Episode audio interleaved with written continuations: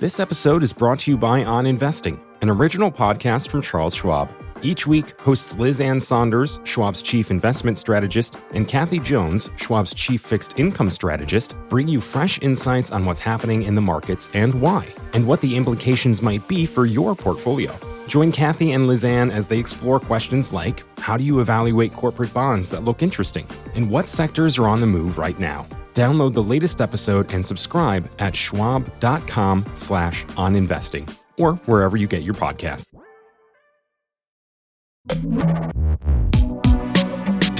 Hi, everyone. This is Pivot from New York Magazine and the Vox Media Podcast Network. I'm Kara Swisher. And I'm Scott Galloway. And it's the end of the year. And so we're opening up our listener mailbag because just what you want for Christmas is advice from us. We're going to, uh, we've gotten a lot of great questions since our last mail episode. And today we're going to dig in and answer every one we can, even if they're naughty, even if they're nice. Just a quick note some of these have been edited for clarity, brevity, and sanity. You've got, you've got, I can't believe I'm going to be a mailman. you, you, you've got mail. Okay, Scott, let's kick off with a question we've heard a lot. I'll read it. Hi, Karen Scott. Big fan of you both. One question Why do you and others in mainstream media, I hate that word, by the way, keep talking about Elon Musk and Twitter? If Twitter went offline tomorrow, the world would not change and competitors would fill the gap. I'm not a Twitter user like both of you, so I may be minimizing it, but it seems to me, looking from the outside, that journalists and thought leaders are letting their personal habits and information consumption drive the conversation rather than the impact on people, the economy, and the world generally. From Chad. Chad, you're 100% right. You absolutely are correct. Most people don't give a fuck what's on Twitter. I think Elon is a compelling business figure. It is an interesting business story. I think that's why we cover it. But you're right. Media and politicians are just obsessed with Twitter. Celebrities less so uh, over time. Uh, Scott, your thoughts? Yeah, he, Chad's right. There's an obsession with Twitter because, uh, I like the term you use. the chattering class loves Twitter. It's totally irrelevant to anyone under the age of 30, even, maybe even 25. Mm-hmm. But, uh, and also Elon Musk is just a fascinating character. He's sort of the iconic figure of our time. What, what, what I would also add, though, is whenever anyone on Twitter accuses me of being obsessed with Musk, what they're really saying is, I don't like that you're critical of him. And they always have, they always have Tesla in their profile. In other words, mm-hmm.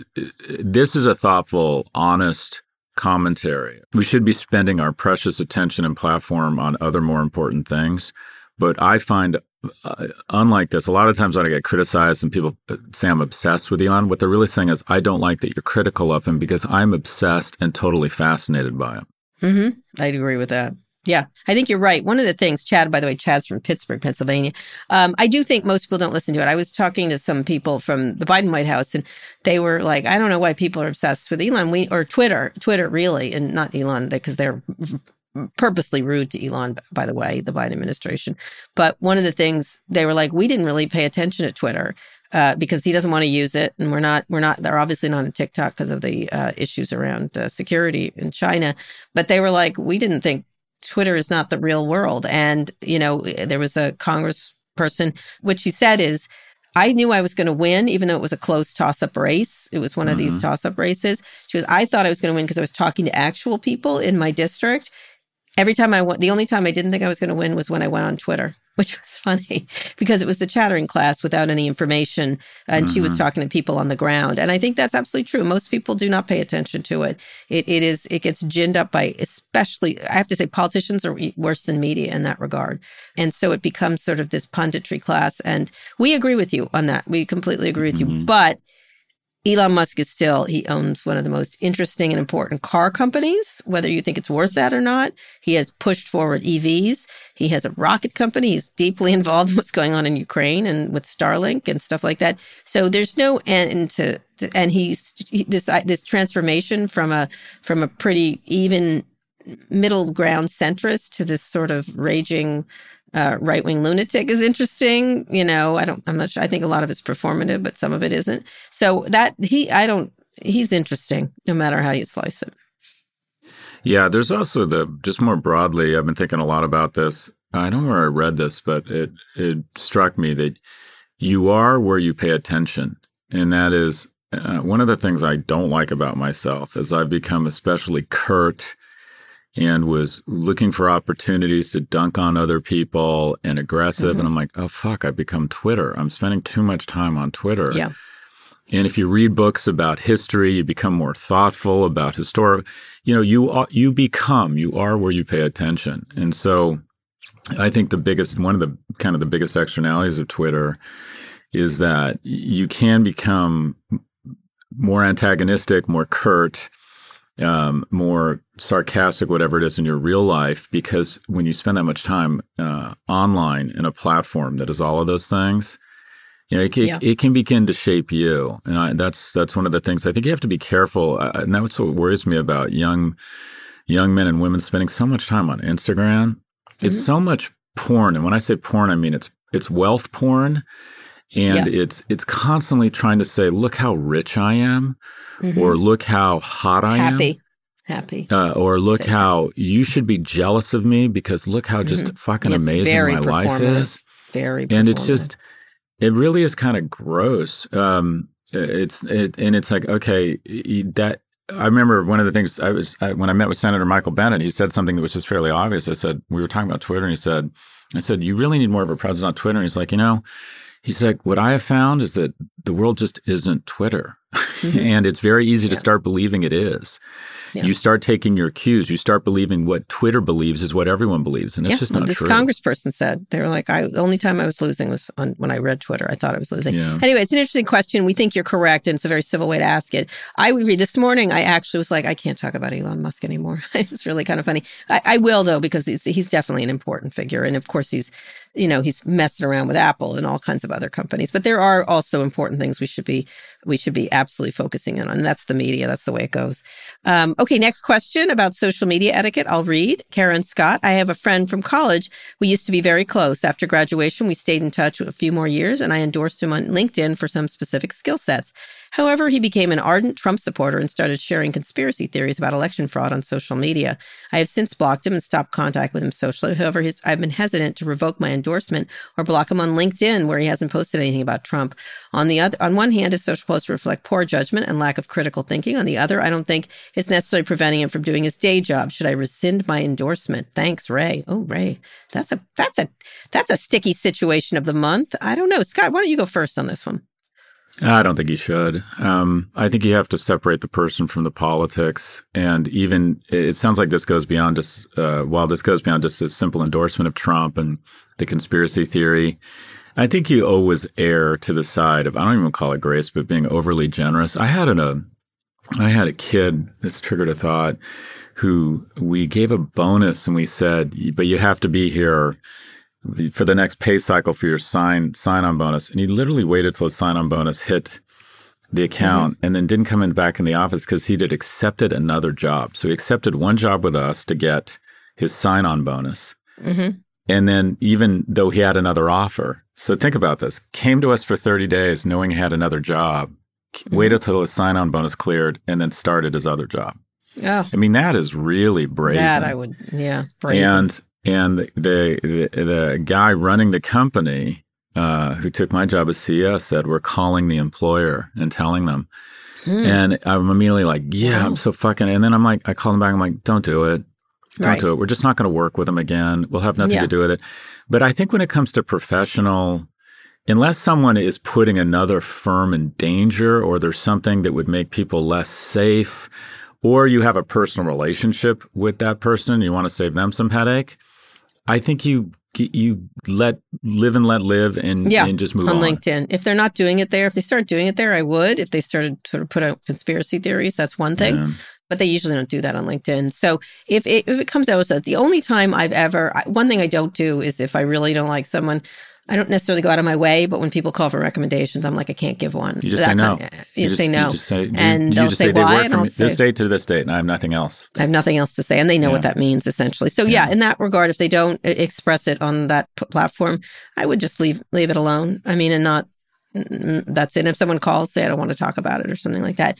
Anyway, next question But, about but so, just go ahead, one thing, Ray's Sure. learning a, a valuable lesson. Almost mm-hmm. everyone you know in your life, when you Mm-hmm. start following them on social, you will like them less. Yeah, it's true. You will be disappointed and a bit horrified when you start following your family and friends on social. Disappointed and hor- it's like seeing someone at a bar drunk Anyway, here's a question about a proposed acquisition. I'll read it. Hi, Karen Scott. Could you please explain why you keep mentioning Microsoft as a good takeover candidate for Twitter or TikTok? My company was acquired earlier this year by Microsoft Shop, and I'm now using their products for the first time. They're horrible. Well, we know that one. The idea of them buying another company to somehow integrate into a bloated microsphere is mind boggling. Clearly, you see something different, so I feel your listeners could benefit from understanding what you see. Thank you, Jonathan. Jonathan, this is a very good question. They tend to leave those acquisitions. I think they do a good job with, for me, uh, Twitter, TikTok, cleaning it up, do, keeping the keeping it safe, uh, doing a great job on the technology, on the AI, on the machine learning. Uh, I, they don't integrate on some of these acquisitions like LinkedIn as much as this other stuff. Their software, yes, I don't use Microsoft software either. I mean, I do a little bit Word, but the ones they keep separate, they own uh, Minecraft, for example. They would just be good on the things that are important to those particular products, which would be AI, uh, technology, and infrastructure, um, and a and a judgment call where they would think that safety was important over mostly anything, and quality of of, of I think they they do get that, and they have seen you've seen that with their other acquisitions that are similar. Scott? Yeah, well, they have the technical horsepower and domain expertise to handle some of the very difficult issues around just sheer volumes of data mm-hmm. that, that TikTok would require the owner to have some sort of command over. I think both of us like Microsoft generally as an acquirer, any company as an acquirer where we think the CEO is a responsible person and a good citizen, and we both feel that way about about um, uh, Satya. And um, they've, I, I would agree with you, Kara. I think they've been really good stewards of Minecraft and yeah. LinkedIn. Yeah, uh, that's uh, they bought. Mojang, which is this the studio behind Minecraft. They bought a Skype, uh, GitHub, LinkedIn, um, a bunch of stuff. They're potentially going to buy Activision Blizzard, although that's why it fits in with all those acquisitions. But that's actually might be subject to regulatory scrutiny. That looks like it's I mean, going that way, right? It's just so Microsoft's. It's just so interesting the evolution companies. there. They've gone from it's like Darth Vader at the whatever the third mm-hmm. installment mm-hmm. of Star Wars was when, you know, Darth Vader gets is dying and they take off his helmet and he turns nice again. I'll not leave you here. I've got to save you. You already have. Yeah. All of yeah. a sudden, my, Microsoft has literally morphed from Darth Vader to nice Anakin again. Mm-hmm. They're true. considered one of the like better partners nice in the tech Anakin. world. Let's call them. Let's go up there and call them nice Anakin. Nice I'm sure Anakin. Frank Shaw would love that. Frank, you're not as evil as you used to be. Okay, next up, uh, fun one. It came via voicemail. Let's listen. Hi, Karen Scott. Uh, this is Ashley from Brooklyn, New York. If you were the richest person in the world, what would you do? And I ask this because I know you talk about Elon Musk a lot and um, about how imaginative and creative and like talented he is. But if this is what he's doing as the wealthiest person in the world, bragging about how he sleep crashes on his friends' couches and you know making really stupid gay jokes that my 12-year-old would think is not funny, then I really don't know how creative he is. I'm curious as to what you would do. Thanks. Hmm. Mm, interesting. Well, you know, people contain multitudes. You can be a a terrible person and still be creative. It's, it's just the way it is. Sorry. Uh, uh, I, I would agree with you, Ashley, in that regard. I would not do what he's doing. What would I do if I was the richest person? Do you want to go first, Scott? Well, that's easier for me. I'd bang so many hot chicks, Kara. Oh my God. oh my God. That is inappropriate, Hello, ladies. Scott. Hello. I uh, cannot believe someone come and cancel this man. That's what I can't stand about Bezos. Dating someone age appropriate. If he's going to have a midlife crisis and be one of the wealthiest men in the world, he's got to do it right. She seems rather attractive, but go ahead. Anyways, what would I do? You know, what would you do? Uh, my role model. First, it's impossible for that because I, I, I believe one of the algorithms for happiness is to be rich but anonymous. Mm-hmm. It's impossible to be anonymous when you're the wealthiest man in the world. Yeah. My role model for extreme wealth, um, in terms of how they uh, acquit themselves or how they behave, is Mackenzie mm-hmm. Scott. I, yeah. She's taught me a lot about giving. I, I and I and I'm doing exactly what I say I I, I don't admire. Mm-hmm. When I give away money, I'm now trying to do it anonymously and bring it to the real notion of giving because wow. I found most of my giving, and I think most what I'll call male centric or traditional giving. Mm-hmm. I was talking to universities about a, a naming opportunity, mm. or they'd get me on the phone to get my views on education. Uh, you know, right? Yeah, it's just it's all it's a bit of a transaction, and it's it, it moves away from the true notion of giving. And I, Yeah. as someone who's involved with a charity, that MacKenzie just sent an email saying, Mm-hmm. "I love your work. Here's here's fifteen million dollars." Right. I, I just- so you would uh, you would you want to get that way. Yeah, That's how it- I give money. They often I gave I just gave some money to I gave a speech and I had them give the money, and they called me like, "We'd love to know what you think." I said, "I don't have any thoughts. Just I don't take the money." Isn't that like your Mark job? Mark Zuckerberg understands public schools in Philadelphia. I No, mean, Newark, Newark. uh, Newark. Uh, come on, uh, she's my role model for Yeah. for All right, but what would you do? Okay, people. okay, so that you give away money, obviously, but what's the crazy thing you would do if you had like crazy money? And I know you're you're not you're pretty well off, but what would be the craziest thing you would do? I don't know, be the largest donor in history to Planned Parenthood. I, you know, there's just uh, there'd be some you could do some crazy cool things. I don't have any desire to go into space or anything like that. I'm, yeah, nothing. Once I had a big TV, cool shoes, and could pay for, you know, pay for dates, I was kind of set. I'm, I was Yeah. rich from the age of 34. So no clothes, no things like yeah, that. Yeah, nothing. I don't. And people overestimate the happiness things will give them, and underestimate the happiness experiences will give them. Yeah. I don't know. What would you do, Kara? I would do nothing different. I love my Kia. I don't know what to say. I would not buy a car. I would not buy a boat. I would not buy. I mean, I, I don't Sam, know. I, am. do. Sam, I am. I Yeah. there's nothing. I I I make enough money to do what I like. I'm trying to think. I get a baller plane. I get I a Gulfstream might 500. I- for the for the personal stuff. I might get someone who cooks for me because I my, Mhm. my son does that, so that's good. Again, good. move to Thailand. It's like three no, bucks a I'm day. moving to Thailand. I'm Gulfstream 500. I get a Gulfstream 500. I would give away things rather aggressively. Uh, Mm. give away money in, fu- in fun and interesting ways. Um, I would. I would probably get very politically. If I someone asked me this because I I did have job offers from places where I would have been very very wealthy, like extraordinarily wealthy. I would have sort of done the Soros thing, like I'm gonna Mm. I'm gonna be the the uh, you know uh, what, that Rebecca woman who gives all the money to the right or or or Sheldon Mhm. Adelson. I would do that. I would be like I'm gonna like everywhere you go, I'm gonna pour money into defeating Ted Cruz or whatever. I would just be make myself such a nuisance. I think probably I would do that. Mhm. I think I I would probably give away all of it. I just I don't have I'm not a big money motivated Along those person. same lines around philanthropy, I would Mhm. date Emily Ratajkowski.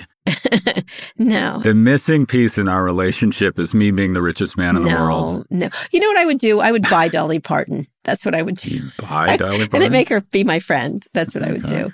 I would buy her park. I would just own Dollywood. I don't know. That's what I would do. I'd be so bad. I wouldn't dress. I would dress the same. I think I'd, I'd like Sam Bankman Fried, just a step, uh, just a scooch up from. Anyway, let's move on. It's Rebecca like a- Mercer. Yeah. like a 15 year old boy. I love. Yeah, I do you shop Rebecca at the J.C. Penney's junior to- section? Where do you shop? I, where I do. I do. It's my kids' clothes from when they were 10. That's what I have. I literally have clothes from high school. I have clothes from, I know, I just, I, See, I. SBF Sam Bankman Fried is literally I still have your shirt that I took. I He's trying to it create the other day. the perception he doesn't care. It's your mm-hmm. reality. You really is. don't, I don't care. I Yeah, do not care about care. clothes. It's true, and it shows. Um, The that Ray Bans are a bit performative. Stephanie Ruhle was like, "You need to upgrade your clothes." I was like, "No, no, I don't. No, I don't." Anyway, uh, she looks great, by the Yeah, way, so I'm very pleased fabulous. for her. I'd buy Stephanie Ruhle a beautiful present. That's what I would do. Okay, Scott, let's go on a quick break. When we come back, we'll hear from a listener who may have saved a life. Thank you for your question, Ashley. We are the most uncreative rich people ever.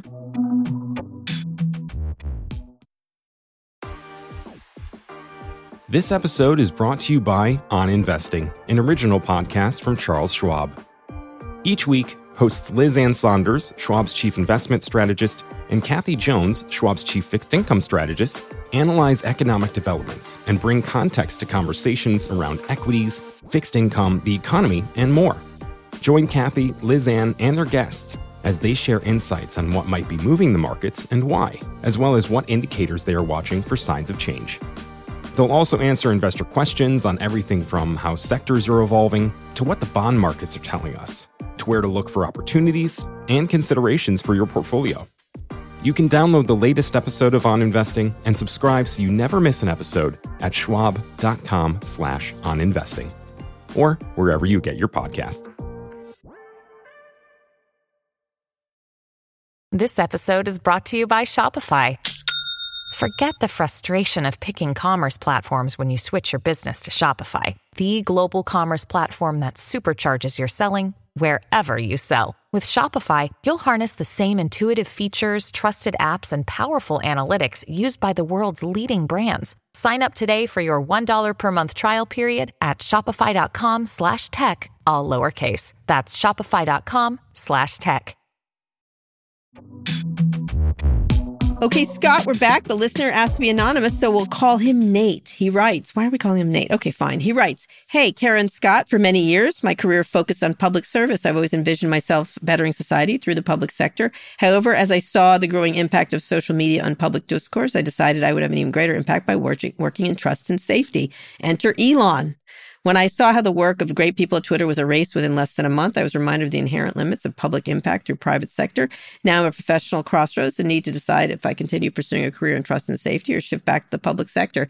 Setting aside the question of pay, do you think a career as private sector employee can indeed be focused on bettering society? Thanks, Nate. This is not Yoel Roth, though I just interviewed, who kind of said the same thing.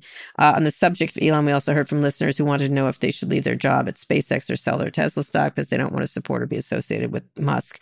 Leaving aside Musk, I'll answer that last question last. But I think that when people buy things, that that's who's owned it. I left News Corp eventually, largely because Rupert Murdoch, I think, is a menace. I really do, and I did not like working with him, and it made me uncomfortable every day after he bought the company, and he got worse and worse, of course. Um, and of course, he was going to. I should have left right away, but I do think you can do good things at private sector companies. I do. I think we make great content here. I think I like working for Jim Bankoff at Vox Media. I like Vox Media. It's not perfect by any stretch of the imagination, but I do think we are doing things that make people happy, that better them, that change their lives, change their thinking. You can we can hear it from a lot of our fans and stuff. And public sector is hard because you don't have control over it. And you have much more control in the private sector. Honestly, I would start a company if I wanted to really impact things rather than be at the beck and call of whoever buys your company like Elon did. Um, and I do think trust and safety people at uh, Twitter and elsewhere have thankless tasks. They're the custodians of the internet, and they often get slapped for the wrong things they do. But oh, boy, it takes a lot of commitment. I was with them, a lot of them down at the Knight Foundation Forum Conference where I interviewed Yoel, and they they really do care about safety of people. So, uh, uh, so I think I think that's a great thing that you do um, subject for Elon. Um, if you, like I said, I left, I want, didn't want to work for Rupert Murdoch and I left and I was able to make that decision because I was lucky, but others are not. So if you're working in a factory and you can't afford it, I don't know what to say. Scott. Yeah, I think it's situational. I, I would look at it as public versus private. I would look at it on a case by case basis. I think there's private companies where you can. Nate sounds very socially mm-hmm. conscious. You know, I think driving a lot of value and building economic security for others mm-hmm. is a is a is a good thing to do. And sometimes, if you're interested in trust and safety, you can.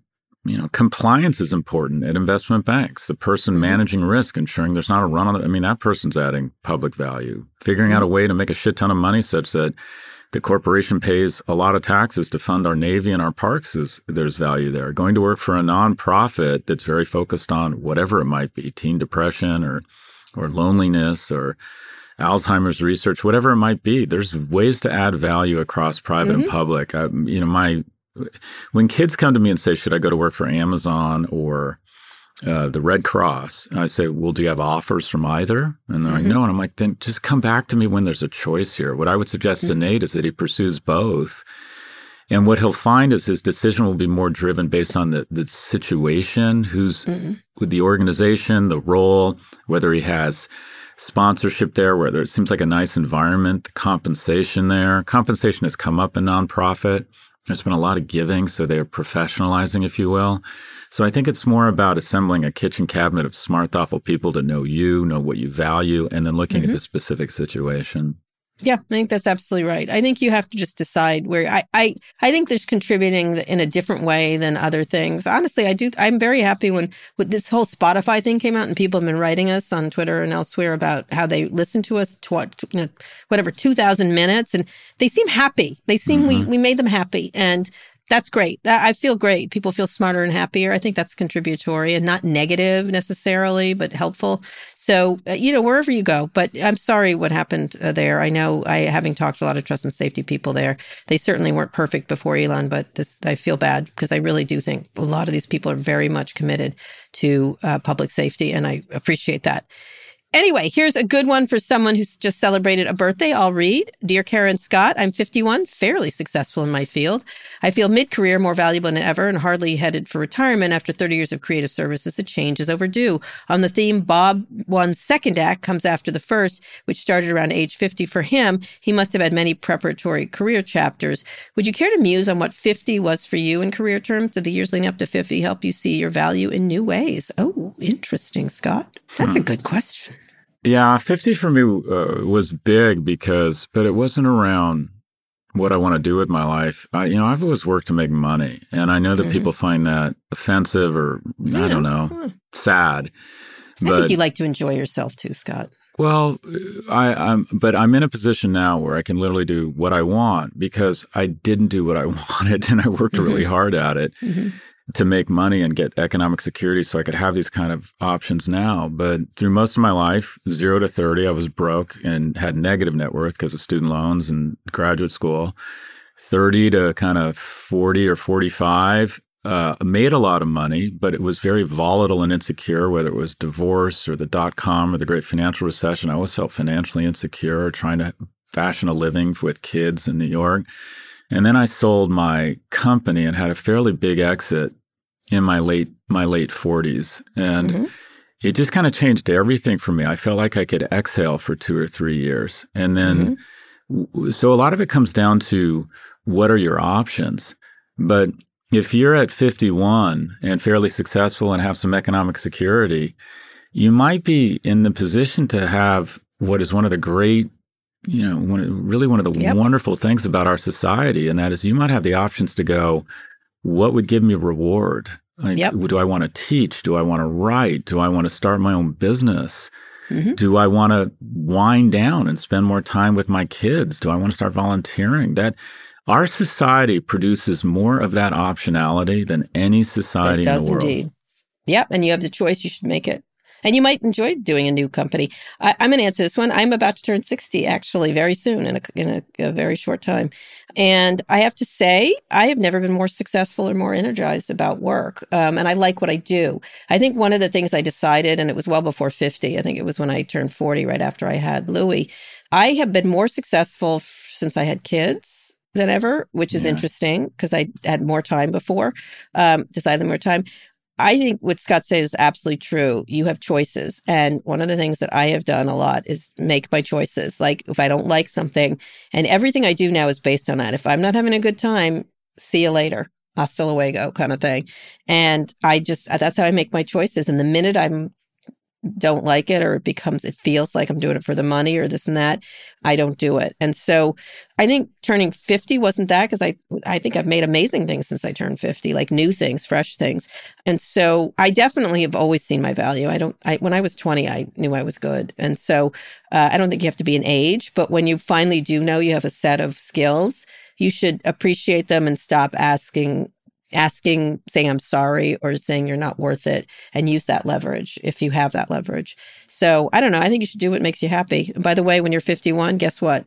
Let me just give you some news. You're going to be dead in 30, 40 years. So you should do what you want. it, you know what? Gonna... What you just said mm-hmm. is really powerful. Um, mm-hmm. I, you know, I refer to it as atheism, recognizing mm-hmm. the finite nature of life mm-hmm. is incredibly motivating. And you also said something else. Um, I don't think I would be nearly as successful or economically secure as I am unless I'd had children.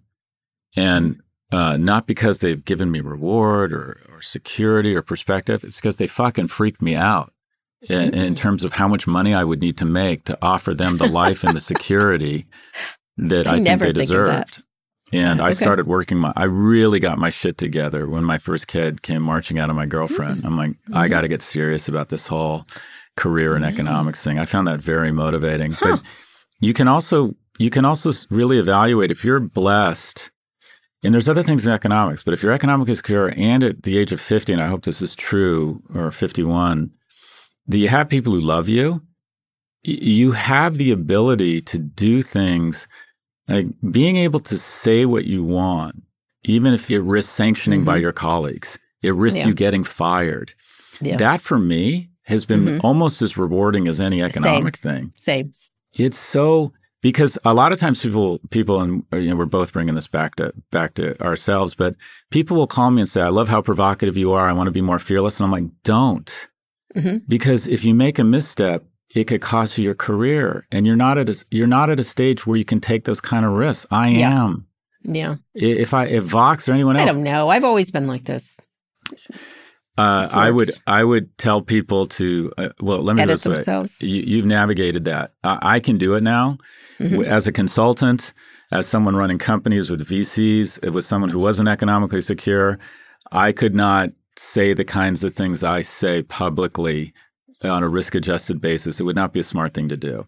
Yeah, and that's true. So you got to not only evaluate what you want to do professionally, but how do you want to how do you want to uh, uh, acquit yourself personally in your professional life? Yeah. Be who you are. Be genuine to yourself. I think that's what Scott's talking about. One of the things, you know, you have to also do what you want. Honestly, I remember several people when I started working with you, Scott, they're like, Scott's going to ruin, Scott's too provocative. He's too controversial. He's going to ruin your reputation. I was like, go fuck yourself. I'm not, I don't, I literally, I, I, several people. You're the one like, with I, the Kia. You're bringing my I rep know. down. Emily Ratajkowski would be dating me right now if it wasn't for that Pontiac Leaf you're driving. I am serious. Several people who now are like, you and Scott are the best ever. And I found their text, which is like, Scott's going to make trouble for you because he says provocative things. I said, this is exactly why I like him because he manages to say interesting things, unlike you. Um, anyway, cool. um, I'm just saying, I just just do what you want. Do what you want. You have the luxury of doing that in this society. And he's right. In America, you can't do it other places. And remember what Kara said. It's all going to be over fast. What other people think really doesn't matter because guess what? They're going to be dead really soon too. This this podcast is going to last longer than Scott and I. Anyway, here's a question that Scott's not going to like. We'll do it for the fans. This comes via email. I'll read. Hi, Scott Kara. Love the show, but I got to say, Scott has spent a lot of time bemoaning Jack Dorsey's half assed reign at Twitter. Now the sale is complete, investors are paid, and the new billionaire is on the throne. I have to ask, isn't Jack Dorsey the greatest CEO ever? Jack took a wildly unremarkable product. Twitter was barely functioning under his divided attention while returning Square investors mad cash and sold a flaming bag of poo for three to four times its fair value. Actually, he wasn't there when it sold, FYI. What other CEO has done for that for investors? I think you owe Jack an apology. Cheers. no. no, I love you. This is bullshit, but I love you. Go ahead, Scott. Uh, so no, you're wrong. Um, uh, Jack. So no apology, right? That's, that's apology. I apologize yeah. to to on behalf of the board at Twitter who put up with a a, a ridiculous situation that took the company sideways because this person spoke in hushed tones and was thoughtful. And again, this idolatry of innovators kicked in and he made the company vulnerable to a megalomaniac who came in and fucked up the company. Yes, he did. He also invited Musk in, I think. Jack has enough sense. Notice how quiet Jack's gone. Mm-hmm. Notice quiet. how quiet Jack's gone. Even no hushed tones, just quiet. The notion that an individual can run a company like this part time and not set it up for failure, a lot of what's gone on here, a lot of the anxiety, the tumult, and the sheer wreckage can be laid at Jack's feet. That is correct. All right, there you have it. No, he's not going to be apologizing. No, I think he's 100% right. I think the reason it is where it is is because of his reign. I, I, have to say, I thought Dick Costolo did a much better job in comparison. Um, and uh, it was headed in the right direction, but it, it, it's always been a troubled company. But Jack's reign was very bad for the company. It had it missed a lot of opportunities under many, you know. Anyhow, Scott, next one, can you read it? Our last piece of mail isn't a question; it's a good story, a little long, but I think you'll like where it goes. Go ahead, Scott. I'm the CEO of a small firm. I find tremendous value in listening to Kara and Scott for their perspectives on business management and tech. However, it was another one of their conversations that helped save a life this past weekend when I took my kids to see a football game in Atlanta. As we were entering, I noticed an elderly couple. The woman seemed to be struggling. I reached the couple just in time to catch the woman as she collapsed. My 14 year old son ran and pulled over a large cooler for her to sit on while her husband found help. I began speaking with the lady, and she explained that one of her legs went numb and something was wrong with her tongue. I noticed that she couldn't move one arm, and I immediately knew she was having a stroke. I grabbed the two ticket workers and told them to get an ambulance now. I told her husband to call 911 as well, even though we were in the stadium. Time was of the essence. I knew that her best shot was to get to the hospital. I just stayed and hugged her and told her he, sh- and told her she'd be okay, trying to keep her calm. The EMT arrived and we got her out on a stretcher. I texted with the husband and he confirmed that she did have a stroke and was recovering in the ICU. My kids understandably freaked out and asked how I knew what to do. I said I didn't, but the woman on the podcast I listened to had a stroke, and I was able to recognize the symptoms, stay calm, and know that the faster she got to the hospital, the greater chance of recovery. I'm not sure what you think about when you talk about the story of your stroke. Maybe it's to remind you of how strong you are or how far your recovery has come. Maybe it's to remind you that life is important. Last Sunday, your story helped me recognize a dangerous situation and hopefully help a couple that needed it. I'm not sure what the latest is with that couple. I will check in a couple days, but thanks. That's a great win for the week. Victor. Kara? Yeah, it's amazing. It makes me tear up, I have to say. I'm glad. See? We're not all cancel culture. And I mean, it's really important, don't you think? I, I don't know what to say. It makes me cry. It's a lovely story. And that's a blessing for him that he was Yeah. in a position at the right place in the right time to help other people. That's a blessing Mhm. for him. You know, there's been a lot around the stroke thing because of Fetterman and this and that, and I definitely got beat up by by assholes because I defended someone who had a stroke and was recovering and giving them. I knew I knew the voters of Pennsylvania weren't going to put up with that shit. Uh, you know, insulting people who are trying their best to get better and who had the who had the grace to get up again afterwards and things like this. Knowing this is one of the reasons we do this. We help people understand things. Sometimes we make tasteless jokes, but we also impart a lot of important information for people. And this is wonderful. I hope that woman got better. Stroke is a very difficult thing. And in fact, it's totally changed my life. I don't know, Scott, I don't think you've had a health, a big health crisis, have you? Uh, no, I've been blessed that way. I have not. Yeah. Yeah. I think it really does put things into perspective. You should always have things in perspective when you, and the health crises are, are, we sort of wander through this world thinking we're totally invulnerable and we're not at all.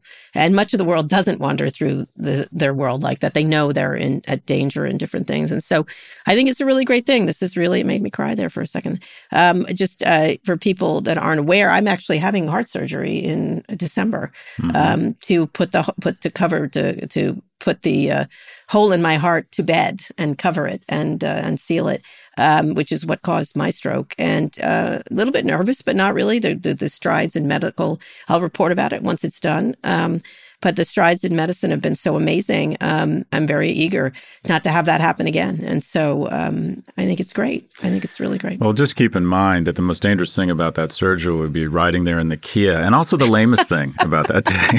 the Kia's in DC. I'm getting driven there, probably by Casey Newton, which will probably kill me. Um, my brother is going to take me. My, by the way, kudos to my brother. He's going to take me to the surgery, and he's going to be there he, with me. He played a And key he's the role one that- in, in your he's stroke, the one right? that called it. Absolutely, hundred percent. And so uh, I'm very glad that he's uh, he's going to be there. He himself has medical challenges. He has muscular um, dystrophy and has handled it beautifully. And I think it's made him. Uh, I don't want to say it's made him a better person, but he's handled it beautifully, and it shows his goodness uh, because the way he's handling it. Anyway, But the other um, thing about the, the, the, and I, the thing I, I thought about reading this, Victor, is what a gift to have your sons or I see don't you know- do that. Yeah, but to see you take a leadership, to see you move to action, to see that you're smart, capable, and that you impact people's lives like that. I mean, dads, that's what dads want. We we all dream of a situation where our kids get to see our character and our leadership. That your kids will your kids will bring up that story at your funeral. They will. They will. And just remember, if people don't know, there's a thing called FAST with strokes when you see them. It's an acronym to help you recognize a stroke. It's the letters F A S T and it's face, arms, speech, and time. Uh, you can see the symptoms of acute stroke in someone else and find them as soon as possible. It often first happens in the face, then the arms, then speech, and you've got to move quickly. Um, and that's the, those are the warning signs um, uh, for doing that. So just so you know, there's lots of information on the internet about this, but um, I carry it with me. This fast thing for people to know uh, with uh, if if I'm having another one, for example. I don't I don't expect to now, but but still. Anyway, Scott, we'll be take one more quick break, and we'll be back to give our end of year resolutions.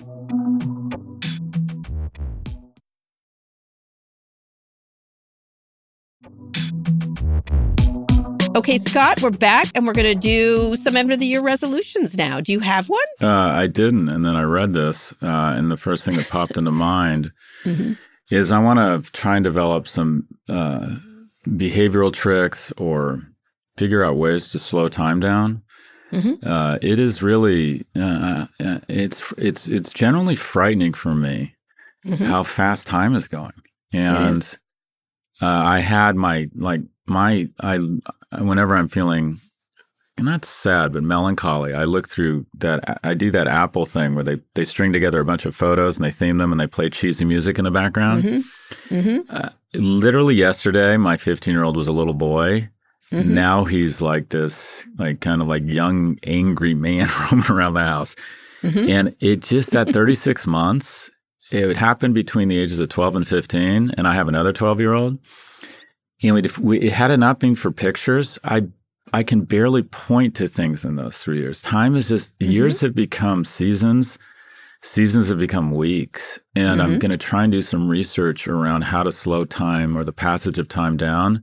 Because, Mm-hmm. Kara, it's just gone too fast. Yes. I mean, I, you remind me of the great Shakespeare quote. Do you know the Shakespeare quote on that? Since you're in England, I wasted time, and now doth time waste me. For now hath time made me his numbering clock. My thoughts are minutes, with sighs they jar their watches unto mine. The outward watch, whereto my finger, like a dial's point, is pointing still, in cleansing them from tears. Now, sir, the sound that tells what hour is are clamorous groans which strike upon my heart, which is the bell. So sighs and tears and groans show minutes, times, and hours. It's from Richard II. I love that. That's uh, reminds me of that passage. There once was a girl from Nantucket. Never mind.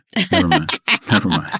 Essentially, it's saying, hurry up because Yeah, time's a wasted. get on it. So that's a really Get good one. I think that I like to have. Do you have a practical resolution? Like just like I want to do more running or anything like that. No, I, I'm in good shape. Uh, my family's healthy. You know, we just moved to London. I, I'm, but I, I love our listeners. Mhm. And I don't know if I'm inciting a Yeah. riot here. Is it meditation? Like, what is how? I you mean, how, do you know how to slow time? I don't. Do you know how to slow time? No, I speed up myself. That's what I do. I, I every decision I make in my life is I'm going to be dead in 50 years, and That's a deathbed ti- test. I do the Time's same a wasting. Yeah. Time's a wasting. I do it all the time, and I often say to people when they're in some weird funk or some not a funk, a depressing Snap out Uh, of it. snap out of it. No, I say a version of that. I'm like, it's it's a, it's a an uh, Anne Lamott phrase is um, she was being sort of frittering away talking to a friend of hers who was dying of cancer, um, and her friend who was dying of cancer uh, ended up dying relatively quickly after this. Looked at her. Well, she was on some dumb thing, and he she, she goes. She looked at her and said, "You don't have that kind of time." And it was really, she stopped talking. She stopped the stupidness. I have a lot of friends who are doing stupid, sometimes stupid things. And I'm always like, you don't have that kind of time. You really don't. Anyhow, I'm going to do mine. Uh, I, I do the same one every year. I want to finish my book this year. Uh, so I can get it off my chest kind of thing, get it off my back. And it's really funny, actually. I have a great, um, someone who's helping me move faster on that, which is great. I shouldn't say her name yet, but I will at some point. And for the more more esoteric thing, I give the same one every year. Everyone tries to do these deep and meaningful things they're going to be and be like and this and that. And I always say, I hope it rains more mm-hmm. this year. And I mean that in a like not just a drought position. I just love rain and I like rain. I hope it rains. Rain's always good, not when it's flooding and stuff like that, but in, when it when it's good, raining is one of my favorite times of day uh, or my favorite weathers when it's not flooding and ruining people's lives in that regard. Um, but I hope it rains for a, lot. Well, Kara, come visit us in London. Rain, lot. I, I can help you there. rain slows you down. You slow time though, down for it? me, and I'll give you rain. No, can I just tell you, rain does slow you down, doesn't it? It makes you go, oh. Uh, I would say it kind of makes me depressed. I'm not Oh, sure it slows time down. All right, you need to get out. You got to. Yeah, I can't believe you live in London. That's the my thing. That's really. My sister in law lived in Seattle. She couldn't take the rain. She didn't like it. And she's not a particularly depressive person, but it depressed her. I remember. So, well, enjoy. Have the tea is good. The crumpets are good, and I'll be there, There you to go. cheer you up. I I'm like coming it. into London in January, and beautiful Coming time in. of year. Coming in. We're gonna have The some fun. I gotta Allies are coming that. in. The Americans Yeah. are coming in. The Americans are invading again, and because we're good at that, and we're going to have a good time with our British friends. And you can slow time, as our producer said, by going to a cricket match, Scott. So if you Hmm. need to do that, that's their suggestion. Anyway, those are some great questions. That was they were lovely. This has been Yeah, a great year, Scott, nice. and I you This again. been a great year. You have been a big part of that. I've really Thank enjoyed for the time. that. Carol. Not Likewise. a bit of it is wasted, as that, which is a really big thing for me to say because a lot of people waste my time. Well, we don't have Anyway, enough time for that, Kara. we, don't, have time, for, that. We don't have no more time. Yeah. Uh, send us more. If you've got questions you're curious about, go to nymag.com slash pivot and submit it for the show or call 85551 pivot. Scott, that's the show. The year's almost over, but we aren't done. We'll have more episodes of Pivot to get through the holidays, so stay tuned. Scott read us out. Today's show was produced by Lara Naaman, Evan Engel, and Taylor Griffin. Thanks also to Drew Burrows and Neil Saavedra. Ernie Indradat engineered this episode. Make sure you subscribe to the show and wherever you listen to podcasts. Thanks for listening to Pivot from Vox Media. We'll be back next Tuesday for another breakdown of all things tech and business. You don't have time for that.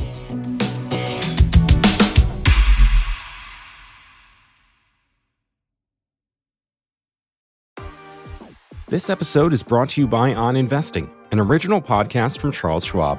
Each week, hosts Liz Ann Sonders, Schwab's chief investment strategist, and Kathy Jones, Schwab's chief fixed income strategist, bring you fresh insights on what's happening in the markets and why, and what the implications might be for your portfolio. Join Kathy and Liz Ann as they explore questions like how do you evaluate corporate bonds that look interesting, and what sectors are on the move right now. Download the latest episode and subscribe at schwab.com slash oninvesting or wherever you get your podcast.